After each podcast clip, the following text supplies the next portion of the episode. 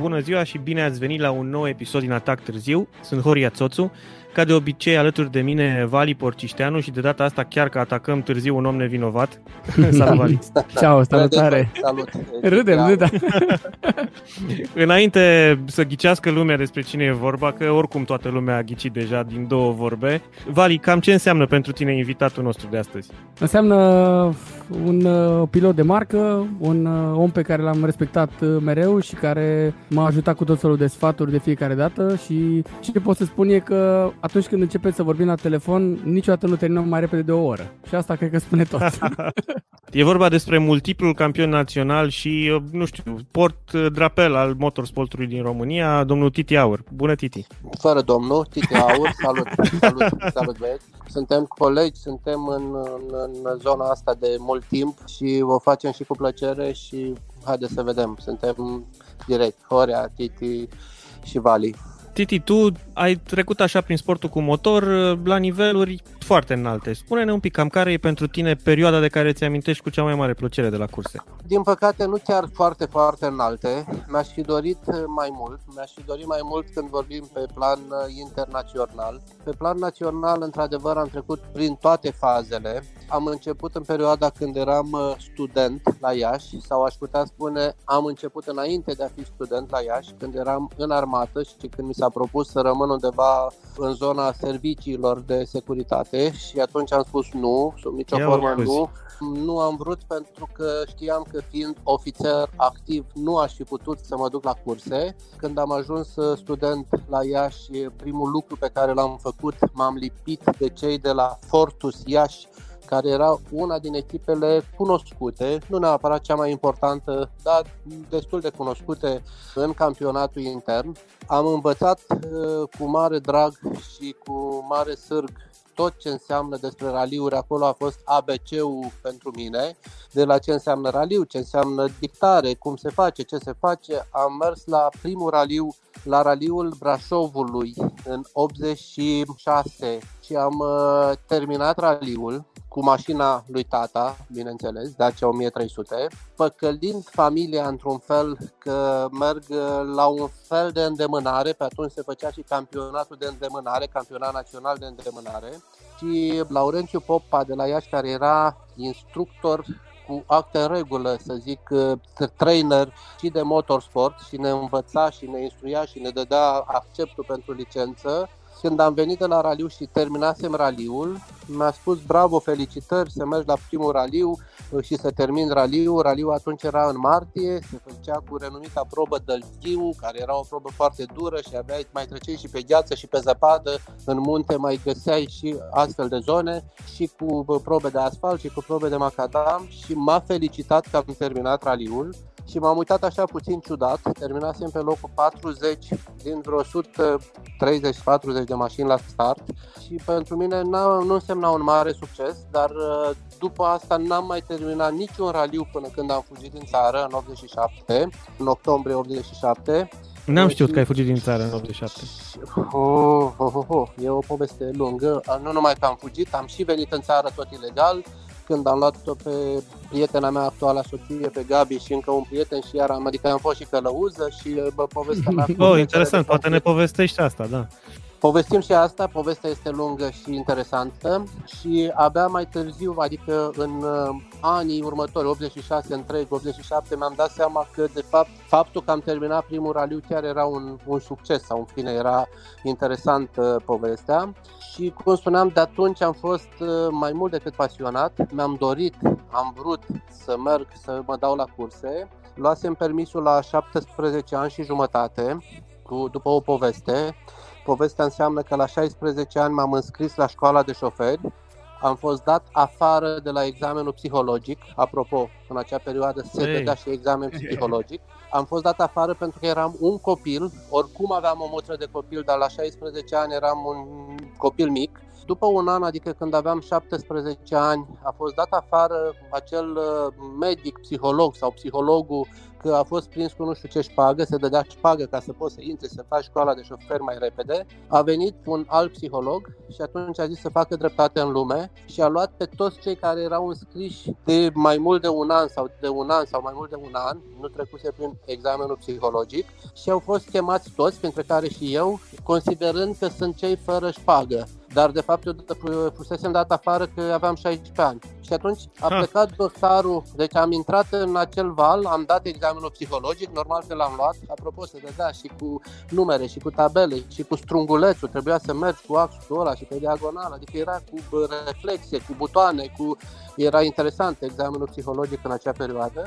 Și atunci am mers dosarul la ACR, fără să mai țină cont nimeni de vârsta mea, având avantajul că sunt născut pe 25 decembrie și atunci la început de an 81, adică în ianuarie 81, teoretic în anul ăla împlineam 18 ani, dar împlineam tocmai pe 25 decembrie.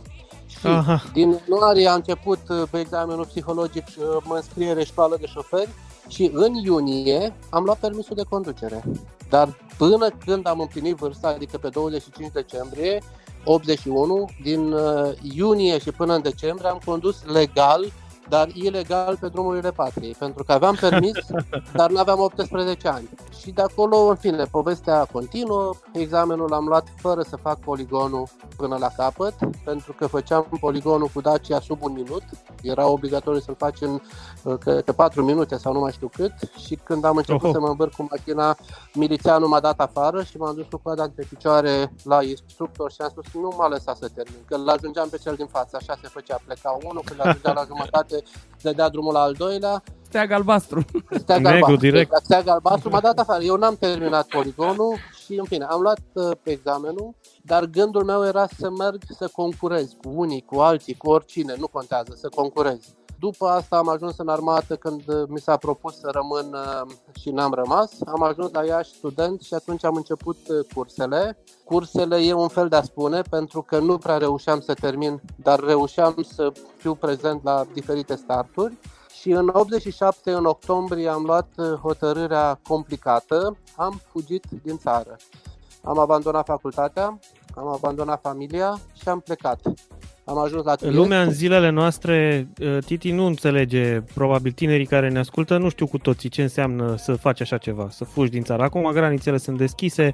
Cum, ce se întâmplă în sufletul unui om când ia o decizie de genul ăsta? E complicat.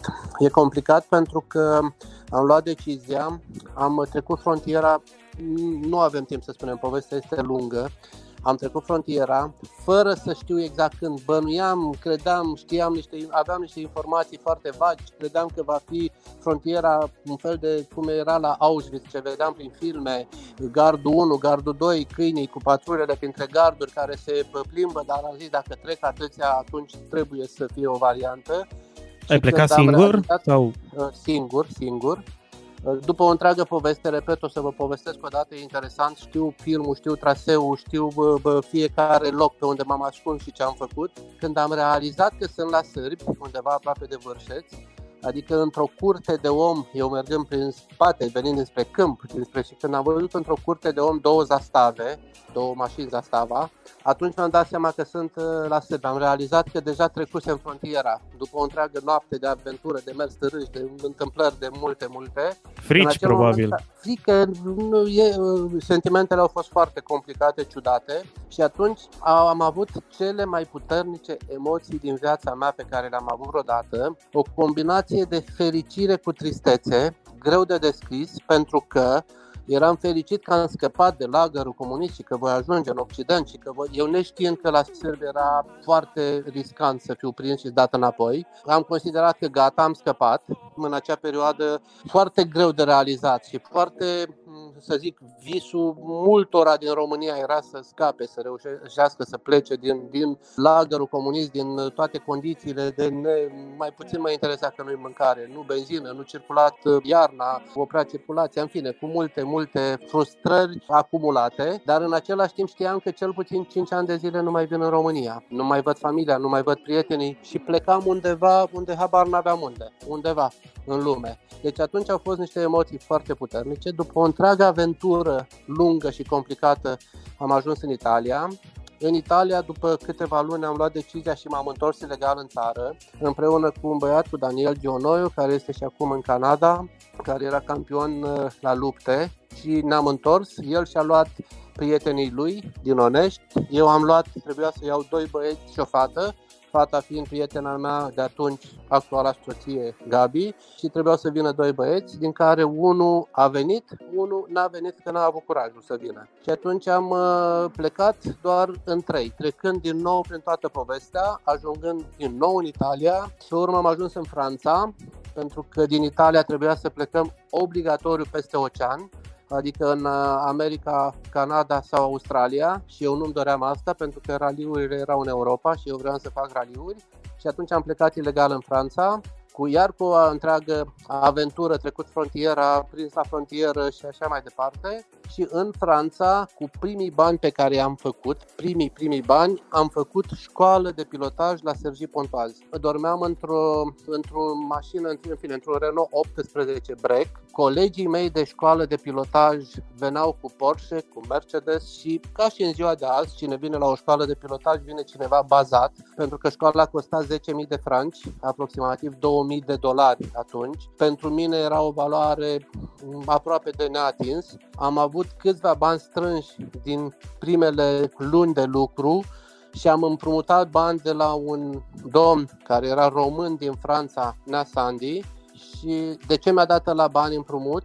Mi-a dat așa, pentru că eu l-am întrebat cum să fac, că trebuie să ajung de la Nisa la Paris și mi-a dat și mașina până la urmă să mă duc până, până la Paris și mi-a spus îți dau bani împrumut, ți dau pentru că ești primul român care vrea să facă o școală. Că majoritatea vor să-și facă casă, vor să-și facă masă, vor să-și ia mașini, vor să...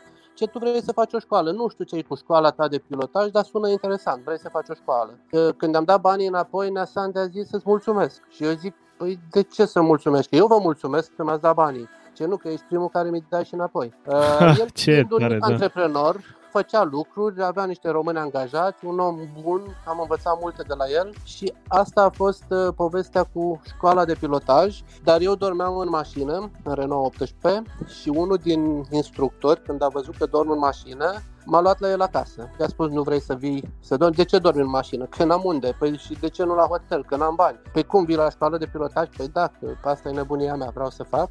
Am fost aproape să câștig și spun de ce aproape să câștig, pentru că era și un premiu foarte interesant. De la fiecare grupă, grupă care avea 12, în fine, 12 concursanți și se făcea o dată la două, trei săptămâni, cam o dată pe lună sau la două luni se făcea o grupă și toate grupele, sau cel mai bun de la fiecare grupă, venea la o finală. Finala se făcea în luna decembrie, tot acolo. Eu am făcut cu școala în octombrie.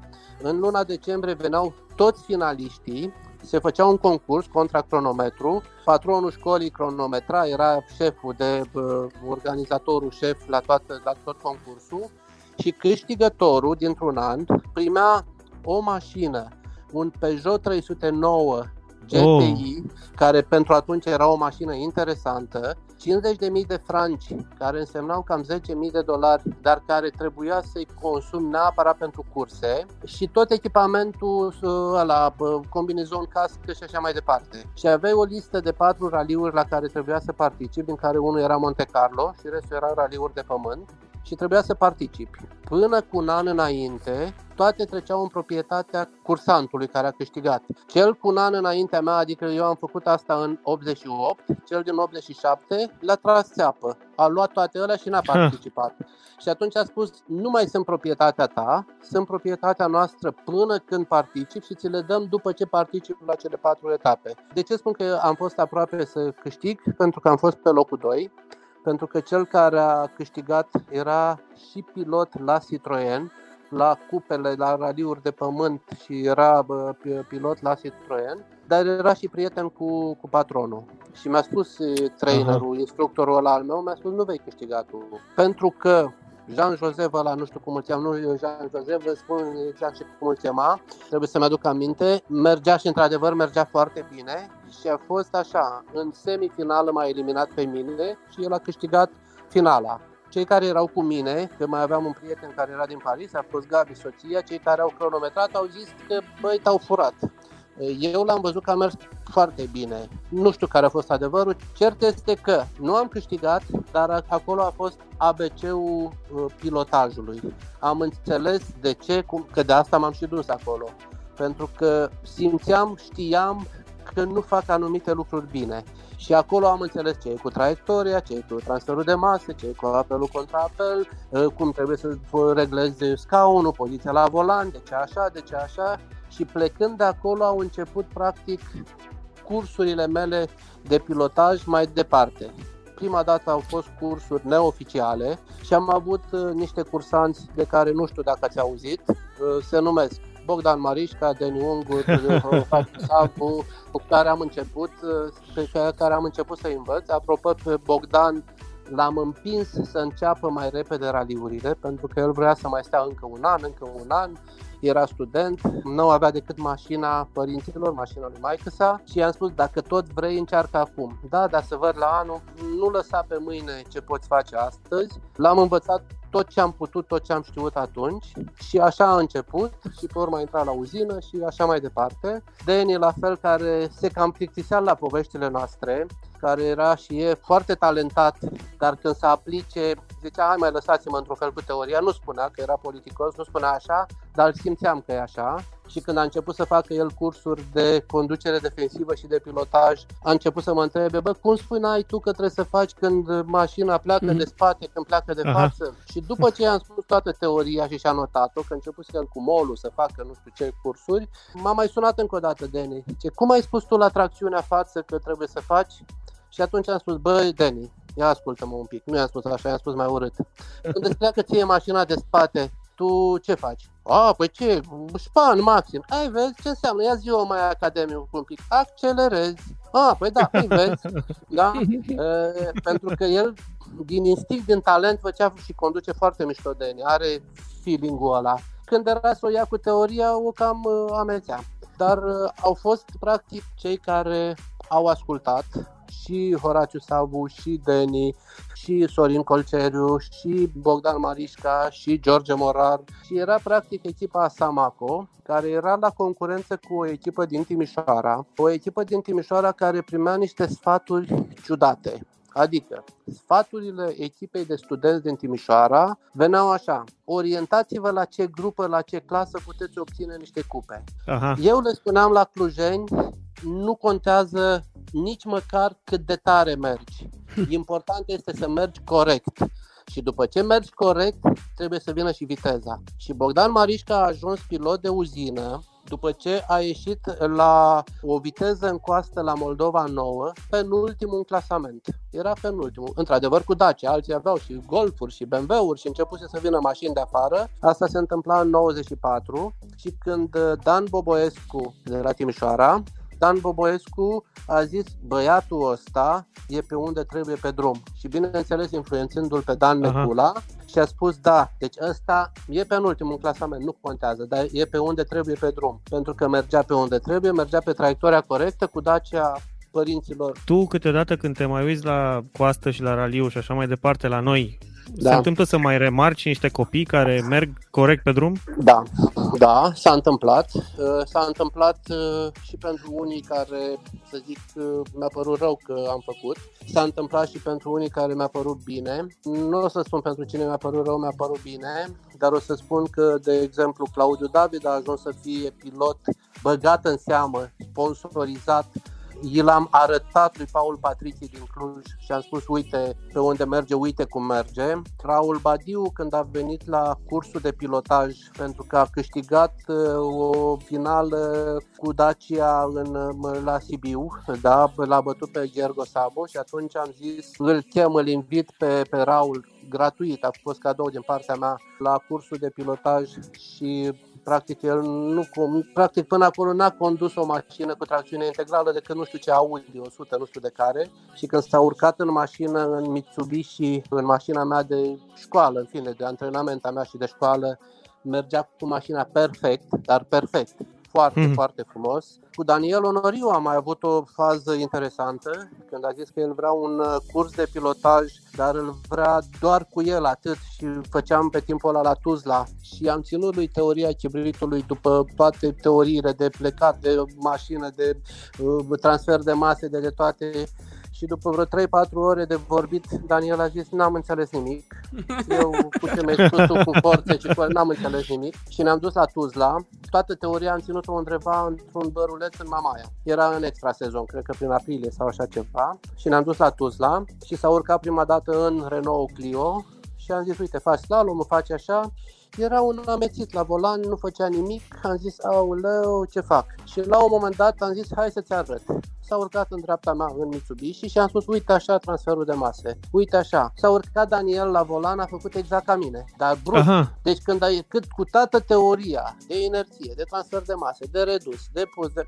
n-a înțeles nimic și nu era, ziceai că e un amețit. Când am arătat cum trebuie să facă, a făcut exact ca mine. Și atunci am spus, bă, poate n-avem ghinionul să te urci în dreapta lui Lob, că am încurcat-o tot.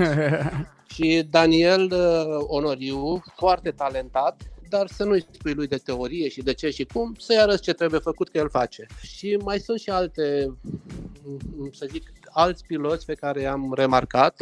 Unul e de față cu noi acum aici, adică Vali, Porcișteanu. Am crezut că spui de mine. nu, pe tine nu te-am remarcat până acum la volan, nu știu, s-ar putea. S-ar putea nu, îți spun eu că nu e cazul. Dar uh, pe Vali îl știam, știam că a mers bine cu două roți, cu Citroenul, uh, îl știam, nu pot să spun că nu-l știam, dar nu însemna ceva foarte special pentru că era un pilot tânăr care venea cu o mașină cu două roți și care a mers tare. Dar când a venit cu Mitsubishi în curte la Romexpo, atunci a fost prima apariție competiție cu Mitsubishi, Rally, Rally Sprint. La Rally Sprint, o joacă în curte la... Și Vali care se juca și se încălzea cu mașina pe acolo, din prima am văzut și am spus, și cred că i-am spus și lui și am spus și la alții, uite ce face băiatul ăsta cu mașina, e clar că va face lucruri minunate pentru că se simțea că făcea cu ușurință, cu talent și făcea exact ce trebuie. Neavând o experiență, adică nu venea după nu știu ce ani de mers cu, cu tracțiune integrală, era probabil prima lui, primul lui contact cu mașina într-o competiție sigur, dar bănuiesc că înainte nici nu mai făcuse foarte multe cu mașina, că atunci o cumpărase, atunci, atunci începuse. Dar făcea foarte talentat, foarte cu simțul ăla, exact cât trebuie, exact unde trebuie. Și a fost unul din cei pe care i-am remarcat ca fiind cu, cu potențial să, să facă lucruri.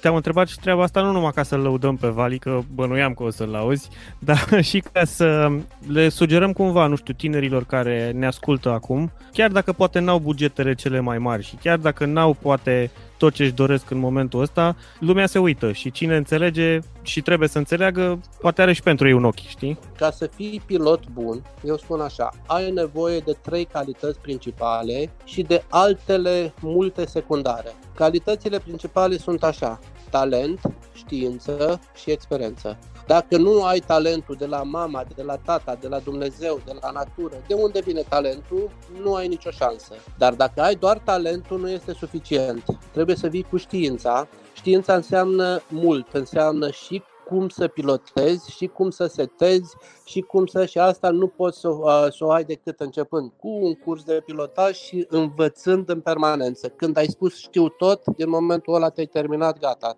s-a rupt filmul. Deci ai de învățat în permanență și pe urmă vine partea de experiență pentru că oricât de mulți kilometri ai avea pe stradă, degeaba ești șofer de tir de autocar, de nu știu care și faci milioane de kilometri, contează mersul tare, mersul pe probă specială și aici sunt două feluri de experiență, experiența testelor, care înseamnă un fel de a învăța, la teste îți permiți să-ți asumi riscuri, să faci improvizații, să setezi, să testezi și practic progresezi pentru că te joci cu anumite lucruri. Și experiența cursei care înseamnă nu mă mai joc atât de mult, nu-mi permit atât de multe improvizații, teste, nu știu, setări, dar sunt sub stresul cronometrului. Apropo de asta, vă dau exemplul lui Tommy Abraham, care a venit el să facă curs de pilotaj și când a văzut că costă cât costa, adică 1200 de euro, a zis gata, vin și eu. Și a zis că două zile va pilota Mitsubishi în continuu și va da în gură la o mașină la Ciolpan, că acolo făceam,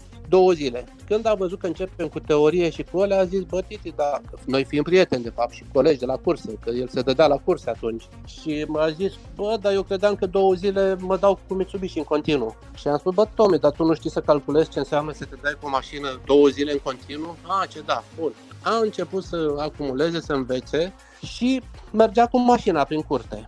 Foarte elegant, foarte frumos când îi dădeam drumul la cronometru, parcă îi lua cineva mințile. Nu mai știa nimic, lovea, o scăpa. Și atunci a trebuit să am o discuție psihologică cu Tommy și am spus așa, deci am uitat de trainer, de curs, făceam, eu făceam cursul de pilotaj și aveam destul de mulți cursanți atunci. Făceam o dată la două săptămâni, o dată pe lună sigur, dar o dată la două săptămâni făceam cu 7-80 persoane. Și l-am luat pe Tommy și i-am spus așa, Tommy, de ce te dai tu la curse? Păi de plăcere. Uh, ai sponsori? Nu mă, eu sunt sponsorul. Deci, ești un om de afaceri, îți permiți să te dai la curse, vii pentru bucuria de a te da la curse și tu intri în panică când vezi cronometru, ia uită de cronometru. Când ai startul pe o probă, consideră că ai un drum închis și te distrezi cu mașina. Uit de cronometru. A încercat să se seteze și a reușit să se seteze și a fost și primul an când a ieșit campion la grupa H, plecând de la sfatul ăsta, uită de cronometru, că tu n-ai nicio poveste, n-ai niciun stres, nu trebuie să fii campion, nu trebuie să demonstrezi nimic, ești un om care te dai cu bucuria de a te da pe banii tăi. Și a și ieșit campion în anul ăla, pentru că a început să interpreteze un pic altfel datul cu, cu mașina. Da, și mergea frumos tare, mi-amintesc, că atunci când a ieșit campion campion, făcea spectacol.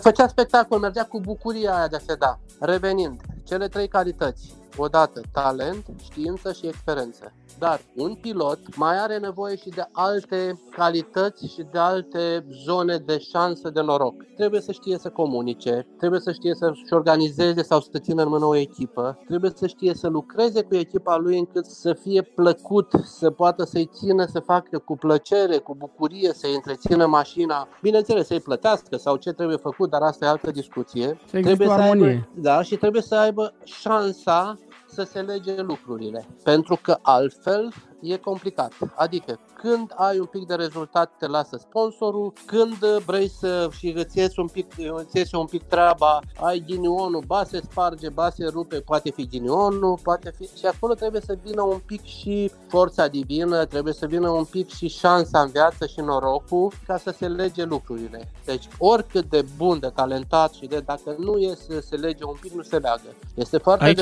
vreau să te întreb și eu ceva, scuză-mă Titi, vreau să te, te întreb... Eu vreau după aia o paranteză. Gata, facem câte două paranteze. Da. Uh, nu, dar spui foarte multe, multe lucruri interesante și eu îmi tot amintesc din uh, cariera ta, spre exemplu. Știu că la un moment dat în România, când raliurile însemnau mult pentru România, uh, existau și mai multe echipe și probabil că uh, toate echipele astea te voiau la start pentru ele. Ți s-a întâmplat vreodată să fii și în partea asta în care tu ai ales dintre mai multe oferte? Aici n-aș putea spune că chiar așa. Uh, impresia era, sau pot să spun că în jurul meu se crea o, o, o senzație de asta de n-are cum să nu funcționeze. Și o, să dau, o să vă dau exemple concrete. Silviu Moraru a venit copilot în 2001 și a zis nu se poate, mergând cu tine, trebuie să găsești și un sponsor, trebuie să găsești pe cineva. N-a reușit să găsească. Adi Beria Dumnezeu să-l odihnească. Tot așa a zis. Am început colaborarea cu el în 2003, a zis nu se poate, dacă începem trebuie să găsesc cu Titi Aur, trebuie să găsesc. N-a găsit sponsor sau a găsit foarte puțin, parțial, foarte, foarte puțin. Tony Avram, la fel, când am avut cu el în 2007, uh, când am mers cu el, a zis nu se poate, trebuie să găsesc, n-are cum, nu e chiar așa. Mai mult, eram de foarte multe ori până începea campionatul într-un stres maxim de găsesc, nu găsesc sponsori, am sau nu am, pot sau nu pot. Nu a fost chiar așa o bătălie să zic vino la mine, vino la mine, dar nici nu pot să mă plâng pentru că de fiecare dată am găsit sau s-a găsit o portiță.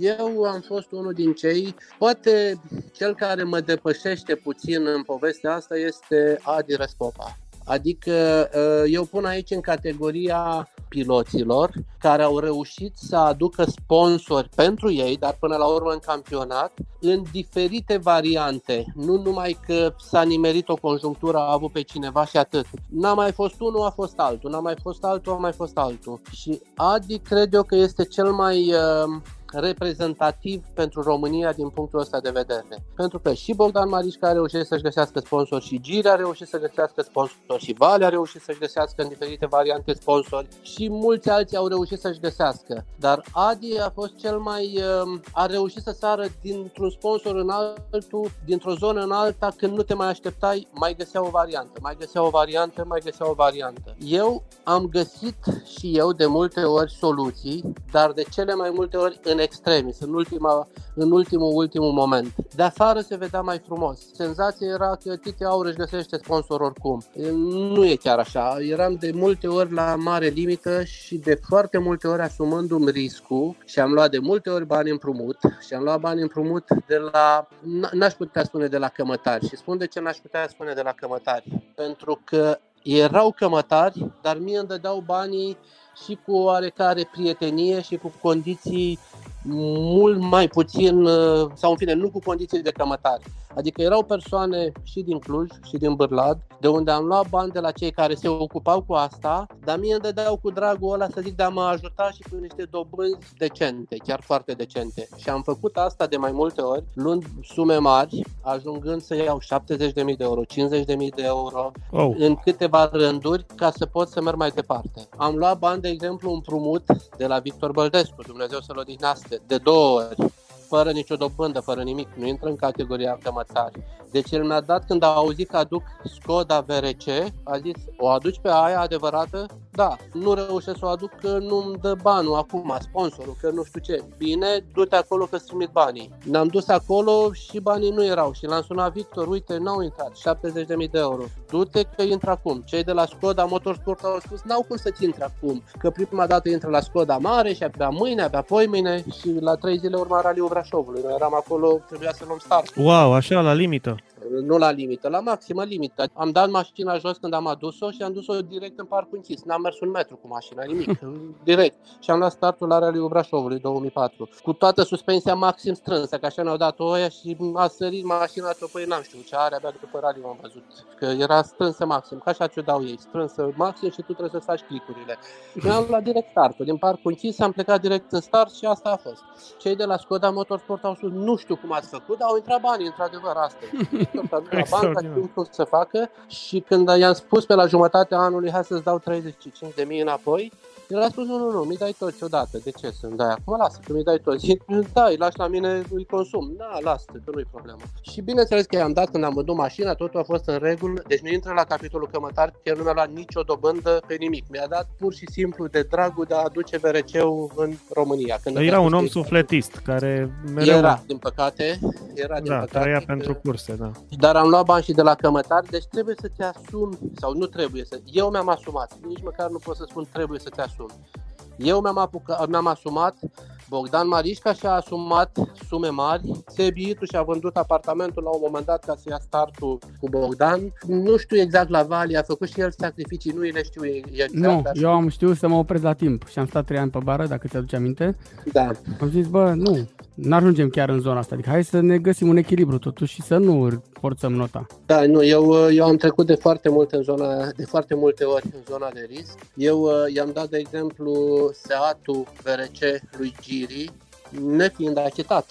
Adică eu am mers 2 ani, dar n-am reușit să-l achit. Uh, l-a achitat Giri, abia pe urmă. De, de la mine a plecat cu coadă de datorii. Am reușit să găsesc de fiecare dată o combinație ca să aduc Toyota în țară fără bani și am achitat-o pe urmă să aduc Seat în țară fără bani, sau în fine, fără bani total. Seatul costa 480.000 de mărci. Era ultimul wow. an cu mărcile, pe urmă s-a schimbat în euro. Și eu aveam doar 200.000 și l-am adus și pe urmă s-au dus datoriile cei 2 ani, 2001-2002 și l-am dat lui Giri tot cu datorii în continuare.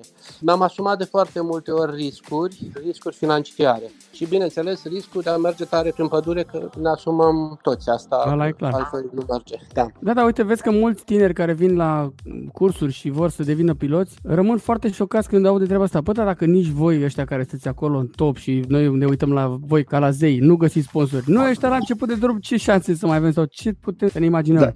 Trebuie să ne imaginăm sau să-și imagineze că fiecare are șansa lui, dar șansa trebuie să o cauți. E o vorbă care spune că Dumnezeu îți dă, dar nu-ți bagă în traistă da.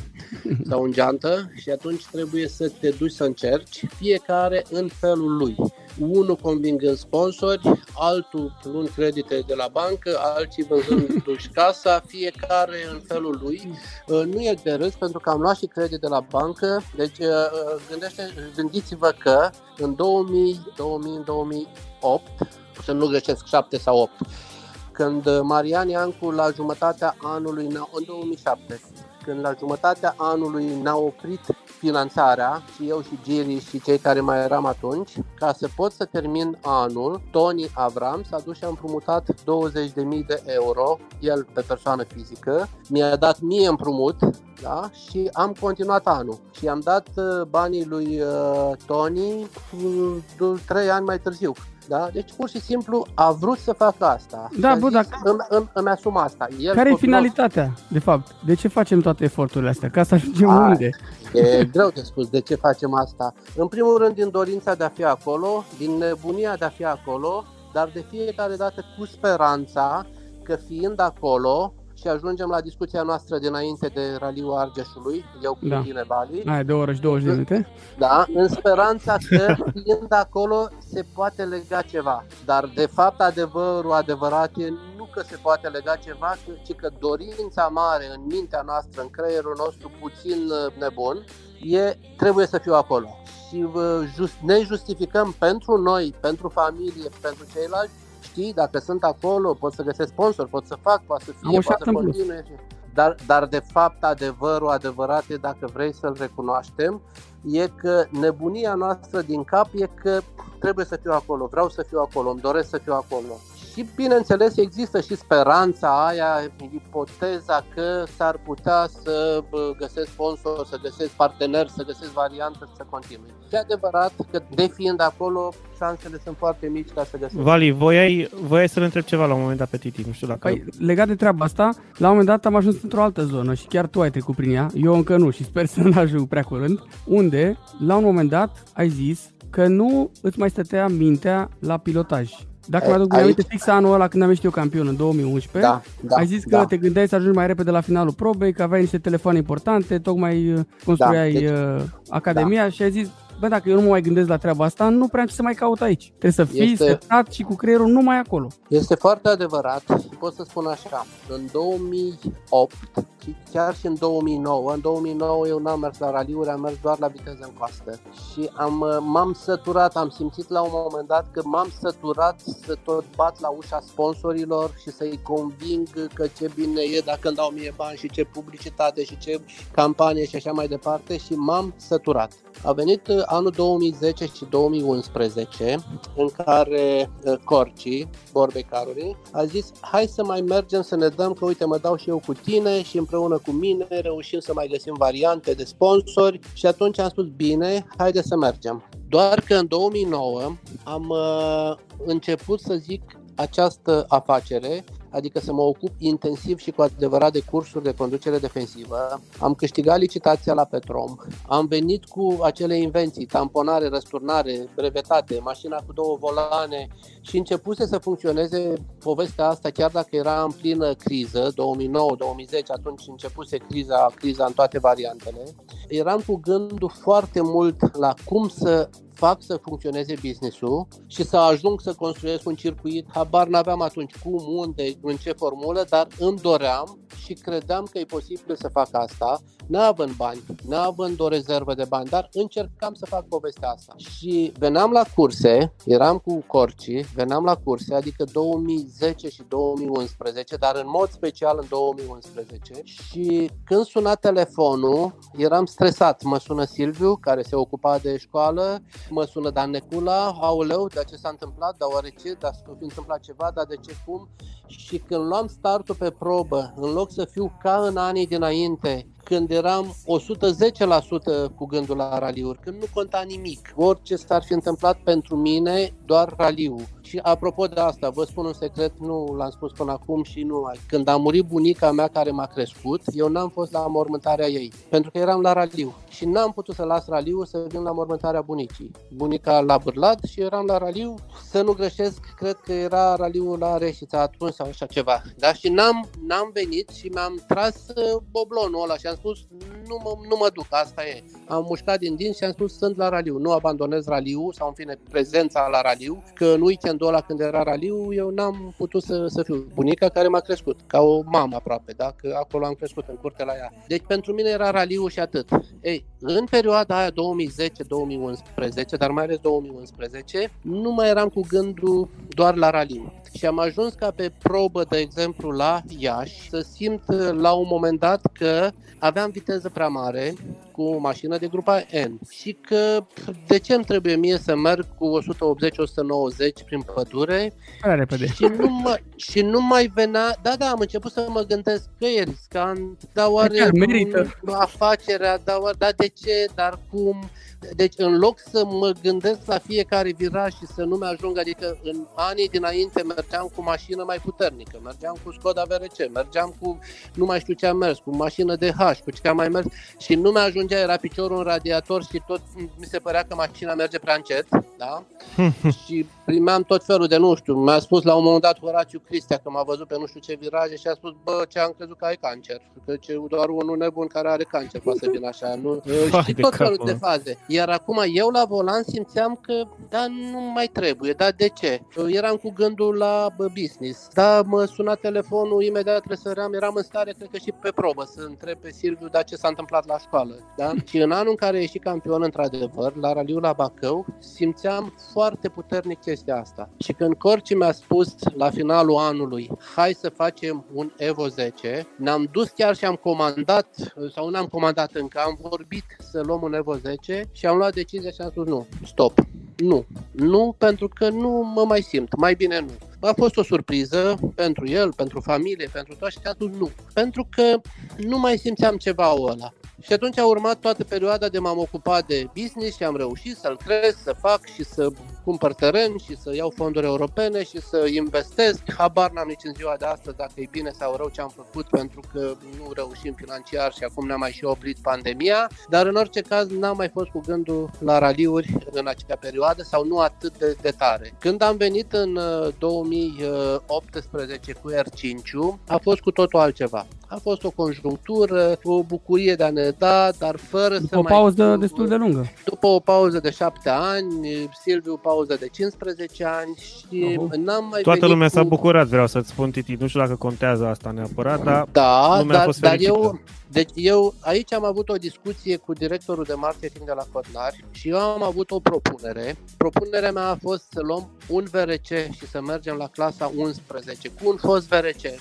Nu conta un Subaru, un Ford, un, un fost VRC, să mergem cu o mașină de undeva la 400-450 de cai, să facem spectacol, să ne bucurăm, să bubuie, să mergem de latul și să facem frumos cu mașina. Și el a zis, directorul de la Codnar, directorul de marketing, a spus nu, vreau R5, trebuie cu R5, hai cu R5. Și atunci am zis, hmm. dacă e musai cu plăcere, Cunoscător uh, dar a omul. fost și o conjunctură, a fost și o conjunctură Sau nu? ciudată, Sau nu? A zis, Nu, nu, am zis eu cunoscător nu, nu, omul, nu, sau nu?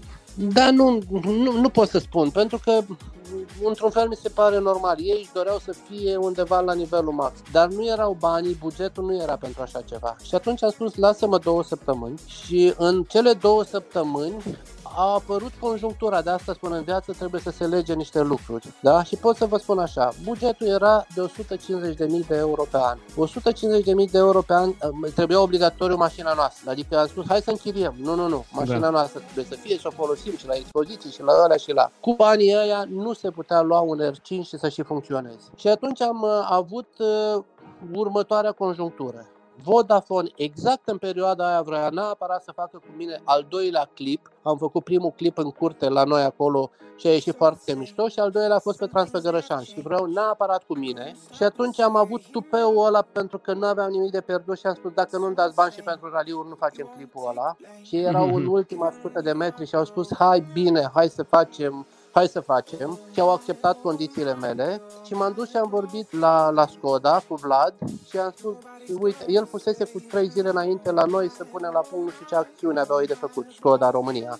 Și la trei zile eu cu Silviu ne primești, da, uite care e povestea. Dacă revenim la curse, dați și voi niște bani? Și el a zis, da mă, ne băgăm și noi, hai hai să facem. Și s-a făcut bugetul, Perfect. cum să spun, în două săptămâni ne-a așteptat. Telefonul de la Cornar l-am primit, eram acasă la Corbanca, m-a sunat un domn, bună ziua, sunt așa, sunt de la Bucornar, am vrea să, aș vrea să vorbim. Și eu întâmplător a doua sau a treia zi după telefonul ăla aveam treabă la Iași, la Edi Cosma. Păi zic, oricum trebuie să vin în Iași. Ah, perfect, atunci nu vin la București, hai să vorbim la Iași. Și s-a legat, s-a făcut un buget suficient ca să facem un lucru frumos, dar n-au vrut să-l facă decât cu R5 și atunci am mers cu R5 dar am știut, am simțit că eu, în condițiile astea, cu gândul la business, cu pauza de șapte ani, cu vârsta, cu toate, nu am cum să fiu la concurență cu cei care se dau cu R5-urile continuu și aici înseamnă cu Vali, cu Simone, cu Bogdan, cu Giri, cu toți cei care se dau cu, cu R5-urile, da? Cu Barbu, cu și așa da. mai departe. Pentru că, cum să spun, n-am revenit cu aceeași nebunie, motivație, dorință de a, de a rupe malul, de a, de a sparge aerul, cum s-ar spune. Am venit în formula aia de să ne dăm, să ne placă, să ne bucurăm. Și v-a plăcut, Titi? V-ați bucurat vreun de, pic? Într-un R5 n-ai cum să nu te bucuri. Deci nu ai cum. Deci trebuie să fii, bă, nu știu cum să fii, trebuie să fii bă, autist ca să nu te bucuri. Că n-ai cum. Da? Deci trebuie să fii autist să nu te bucuri într-un R5. Din deci păcate, misiune îndeplinită totuși. Da, a fost în regulă, totul a fost în regulă. De fiecare dată când termin proba specială, ai o frustrare când vezi timpii, dar în același timp vine partea aia de maturitate, de conștiință, de nu mă apuc să-mi rup gâtul, nu pot să-mi rup gâtul și să-mi asum riscuri, pentru că până la un loc pot să mergi în siguranță. De la un loc încolo apare riscul. Și ați văzut și știți foarte bine și Simone, și Vali, și fiecare, și Bogdan, și toți, la un moment dat o scapi și Dumnezeu cu mila de acolo, nu știi. Cum a fost la noi anul trecut la Raliul Argeșului, unde a fost o conjunctură ciudată, am făcut o pană dintr-o greșeală de-a mea, m-am uitat odată pe casetă la uh, dictare și pe un viraj de stânga, imediat după start, pe un viraj de stânga, am spus aici îl pun interior, dar nu era pus interior pentru că erau niște rupturi de alea pe asfaltul rupt pe interior în stânga 2. Și am zis mi-l pun interior, am intrat pe interior, am tăiat roata din stânga față, dar puțin, o pană lentă și exact când am ajuns în vârful de pantă, în virajul ăla de dreapta, acolo a contat un pic tupeu mai mult decât trebuie, un pic pana de pe stânga față și am uh, bifat o premieră din păcate, pentru că în toată cariera mea și în toate aventurile mele și accidentele mele, niciodată nimeni nu s-a n-a suferit uh, medical, nici eu, nici copiloții mei. Acum a fost prima dată când uh, Silvia a avut probleme practic cu coloana, din fericire nu foarte grave, dar a avut o tasare și o fisură practic la, la vertebre, dar trebuie să stea, să stea în pat, să stea imobilizat, să stea și bă, am bifat.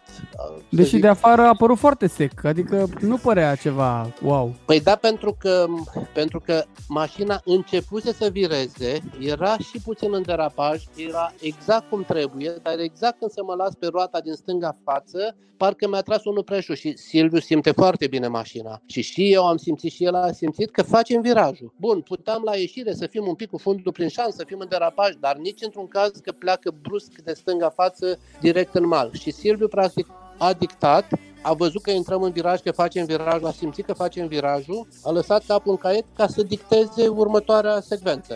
Și când am sărit a fost atât de sec, atât de brusc, încât el n-a... Eu am simțit de la volan în ultimul moment și m-am încordat. El, practic, a fost uh, fără să-și dea seama și șutul a fost de jos în sus și atunci a fost exact momentul Cum e de mai rău, da. Pentru că dacă era atent, nu pățea nimic, că se încorda. Punem asta și la cursul de conducere defensivă și dăm exemplu de la tot felul de sporturi, fotbalistul, judocanul când cade, în afară de faptul că e antrenat, se și încordează. Același lucru și în accidentul de mașină. Dacă simți și te-ai încordat, ai șanse să să scapi mai ușor. Și de asta cei care dorm sau cei care citesc în mașină și sunt, sau în fine, implicați într-un accident, sunt accidentați mai grav de, decât cei care sunt atenți în față, pentru că îi surprinde șocul și corpul, organismul neîncordat, suferă mai mult decât când ești încordat. Așa a pățit Silviu. El a fost pe neașteptate. Că tot ai zis, Raliul Argeșului, dar hai să vedem anul 2020 să te întreb și eu, pe ce loc crezi tu că am terminat eu raliul ăsta? Persoanele non grata nu contează. Pe 3 sau pe 4? Nu-i bine ce am zis, am greșit? Ai zis am foarte greșit. bine. Deci, eu am următoarea părere și aici nu vorbim de, de mult persoane. am discutat cu tine de treaba asta. Da, și deci eu, aici nu vorbim de persoane, nu vorbim de cine conduce o mașină de grupa H. Problema a fost din totdeauna problema mea, mai ales începând cu anul 2004, atenție, 2004, când s-a spus gata cu mașinile de clasa A8, adică VRC-urile, și atunci s-a spus mergem pe mașini omologate, grupa N, pe urmă că mergem pe R5 și așa mai departe. Dar am spus așa, nu e în regulă ca mașinile de grupa H sau mașini de clasa 11-12, cum sunt acum, să fie puse în clasament în față. De ce? Pentru că cei care vor să meargă și își doresc să meargă cu mașini omologate și sunt obligați să meargă cu mașini omologate. Vezi cazul meu de acum 2 ani, când mi-a spus Cotnar, vreau o mașină omologată. Vezi cazul altora care trebuie să meargă pentru sponsorii lor cu mașini omologate, adică cu R5, mașină de 250.000 de euro, cu întreținere costisitoare și așa mai departe. Nu e normal ca o mașină de grupa H să fie în clasament și pe probele speciale și mai ales la finalul raliului să fie în față. De ce? Pentru că în momentul ăla mașinile, să zic, legale, omologate, sunt puse în umbră de o mașină mai puternică sau o mașină care normal nu ar avea ce să caute acolo. Ce s-a întâmplat la Radio Argeș s-a ajuns exact la povestea asta. Adică o mașină de clasa 12 a fost în clasament și pe probe speciale și la finalul raliului. În clasamentul final a fost pe locul 3. Și atunci o mașină care avea dreptul să fie acolo, indiferent cine e, că e vorba de Vali, că e vorba de Dodo Pițigoi, că e vorba de Iliescu, că e vorba de cine vreți voi, de uh, Tommy Abraham, că venea cu mașină de H. Normal, mașinile de H, mașinile neomologate, trebuie să plece după ce a plecat ultima mașină omologată, se lasă 5 minute, 3 minute, 10 minute cât se lasă și pleacă mașinile de grupa H. Ca să înțeleagă publicul, să înțeleagă spectatorii, să înțeleagă sponsorii, să înțeleagă opinia publică în general că avem un clasament cu mașini omologate și niște mașini cu care se distrează niște piloți și care pot fi foarte spectaculoase și Lada cu tracțiune spate, orice mașină poate să fie foarte spectaculoasă și au dreptul să se dea la curse, nu trebuie eliminate, dar nu amestecate clasamentele. Sau dacă tot le amestecăm, facem campionat open și atunci fiecare și ce mașină vrea, după regulile generale și de securitate, dar nu poți să spui ca să fii campion național trebuie să mergi cu mașină omologată, dar vine unul cu mașină neomologată și e în față, în clasamente. Dar s-a mai întâmplat în trecut treaba asta? Ai mai avut, uh, ai mai avut de-a face cu asta, Titi? De fiecare dată, dar de cele mai multe ori când ridicam problema, mi se spunea că sunt subiectiv, că nu-ți convine ție, că în loc să te vezi tu, bă, se văd și alții, că lasă și pe alții, că mai bine să vină încă 3 mașini, 5 mașini decât să nu vină. Că dacă îi punem în spate, nu o să mai vină. Lucru care nu e adevărat. Dar va avea bani să vină și pe o mașină omologată.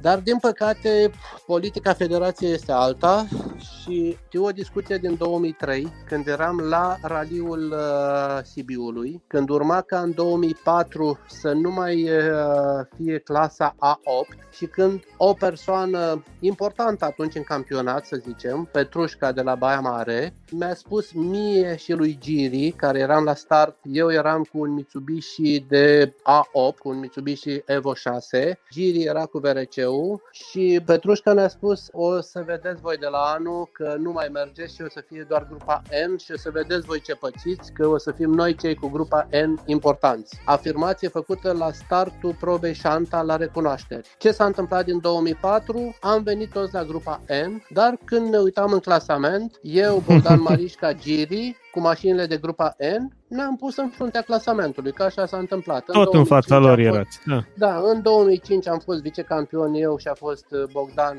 campion, în 2006 am fost eu campion și bă, Claudiu vicecampion și nu mai știu Bogdan pe locul 3 și tot așa.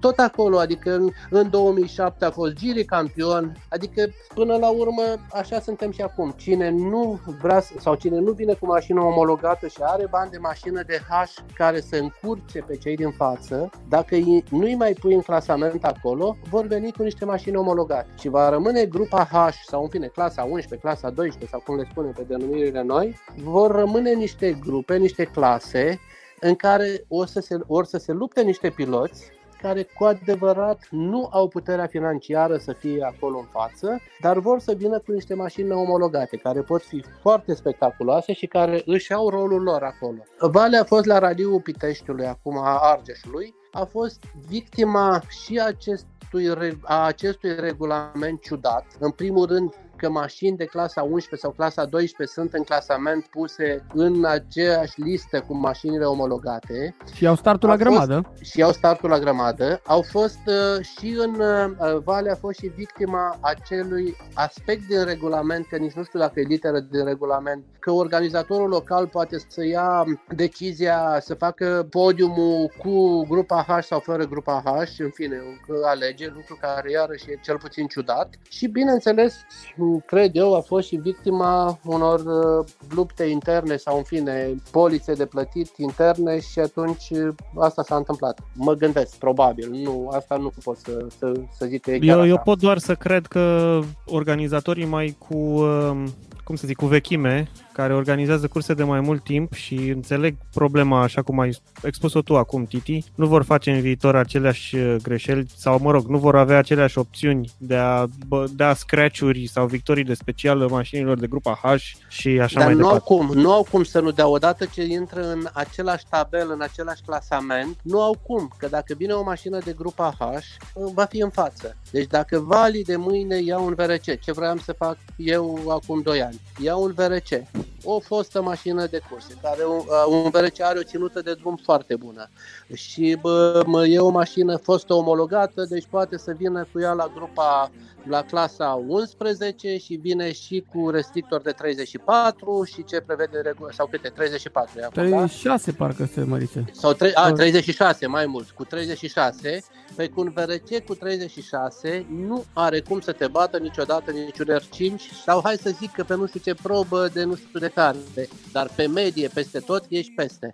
Asta înseamnă că vei fi în fruntea clasamentului mereu, vei avea cel mai bun timp pe 80% din probele speciale, vei fi și foarte spectaculos și practic pui în umbră pe un Simone, care este un pilot talentat, care are o mașină omologată, dar dacă Vali Porcișteanu vine de la următoarea etapă cu un VRC cu restrictor de 36, n-are cum să fie decât în fruntea clasamentului. Repet, s-ar putea pe nu știu care probă deținută de drum R5 să fie un pic mai bine și cu Simone care merge foarte bine, dar va fi un fel de luptă incorrectă, imorală între un R5 și un VRC cu restrictor de 36 față de 1.6 capacitatea cu 32. Cu, cu 32 tot 1230 de kilograme. Da, R5 are o ținută de drum impecabilă.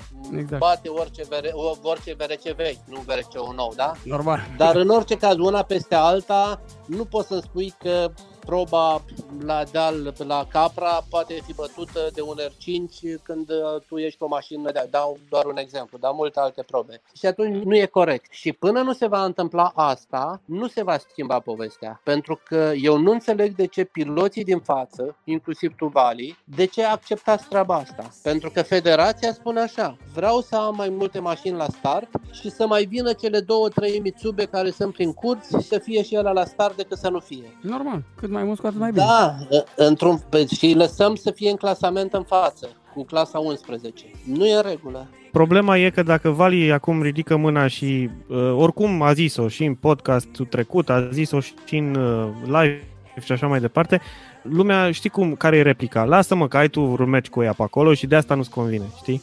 În loc să se... Bine, până la urmă și Giri, și Giri a zis-o, știi? A zis, bă, nu e în regulă chestia asta. Pe a zis-o, dar n-a făcut nimic. Eu am zis-o de mai multe ori și de fiecare dată mi s-a dat peste nas și direct și indirect și a spus, da mă, ce nu-ți convine acum că vine ăla și te bate și nu mai ești în față, mai ales că eu am spus povestea asta de mult. Eu am spus asta și când mergeam bă, și când eram în față, nu știu, în 2005, 2006, 2007. Deci în cei trei ani eu am câștigat cele mai multe probe în fiecare an. Că era, pro, era cartea lui Dan Beșliu, Dumnezeu să-l odihnească, care îți arăta foarte multe lucruri adevărate acolo.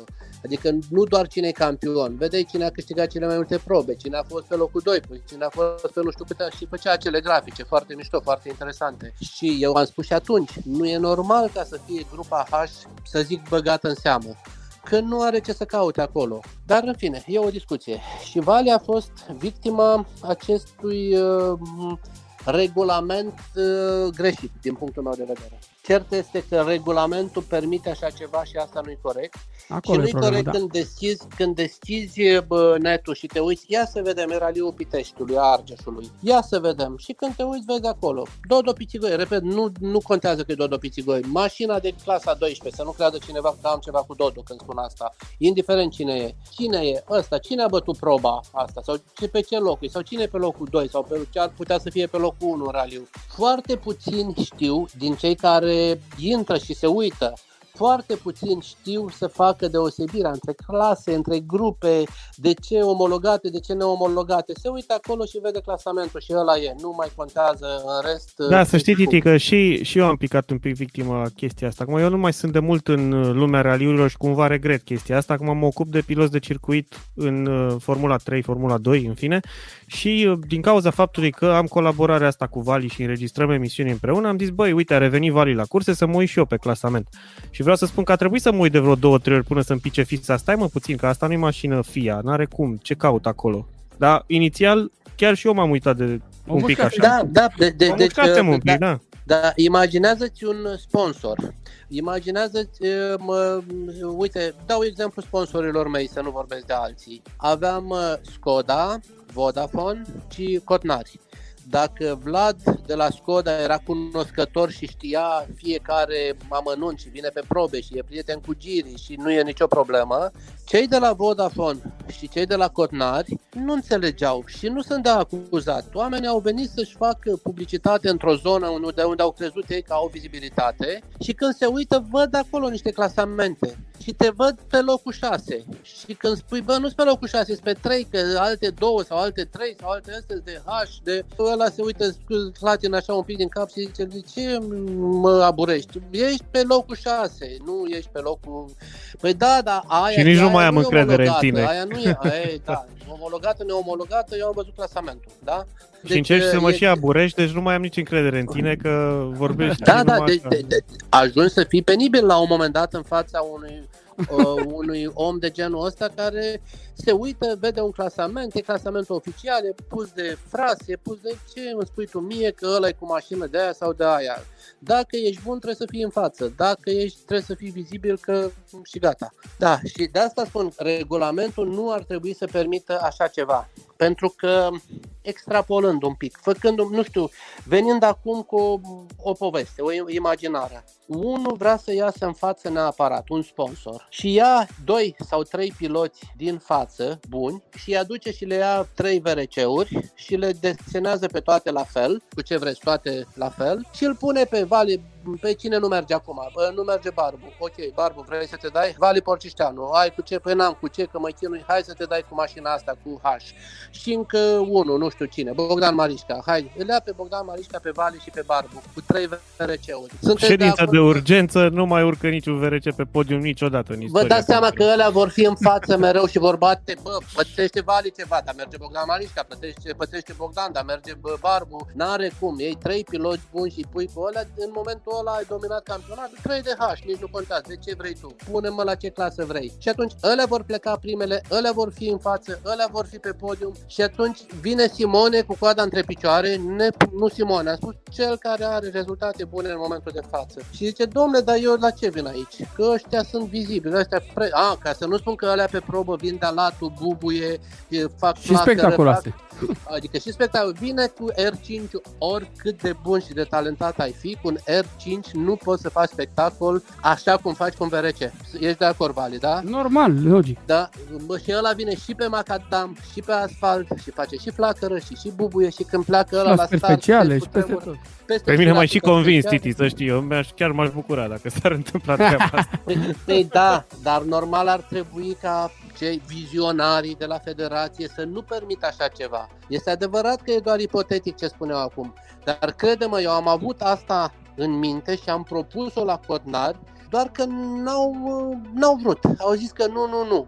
Pentru că dacă făceam așa, le spun, erau și ei mult mai mulțumiți, era mult mai vizibil, fără, cu toată lipsa de modestie care poate să fie acum scoasă pe gura mea, ar fi stat și în 2018 și în 2019 cât ar fi fost, ar fi stat toată lumea cu gura căscată să vină mașina cu cotnari. Pentru că imaginați-vă când mergea Günther, Gref cu Toyota, Mamă, mamă, că el, cum să spun, nu e un pilot foarte spectaculos, foarte nebunatic. Merge foarte mișto cu mașina, dar fără de alea, să zic, dale lui Vali, da mele de mers de latul, de făcut, de... Da, ieșeau din mașină. De lui Mihalache, da. De lui Mihalache, da. Ei, dar totuși îl aștepta lumea. Că venea Toyota aia care bubuia, care făcea, care era în nebuna lumea. Dar imaginați-vă un VRC și imaginați-vă un VRC dus și de niște piloți spectaculoși. Da? Și acum hai să facem echipa altfel. Manu Mihalache, Vali Porcișteanu, Tite Aur, cu VRC. Bum! Da?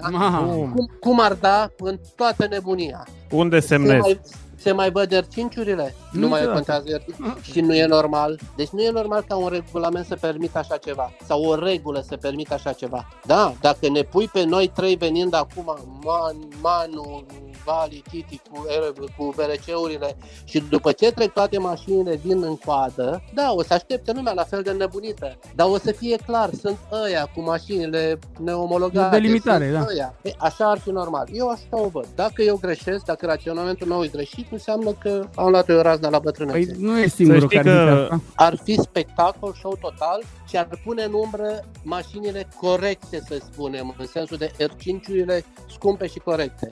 Ca și nu, nu e normal, că, corect. Am înțeles să nu spun că fiecare mașină înseamnă cel puțin 100.000 de euro mai ieftină decât R5, că la 150.000 e un, un VRC mișto, puternic și mașina așezată, frumoasă. Așa o să și uh, denumesc episodul ăsta din podcast, Titi, Vali și Manu cu VRC-uri.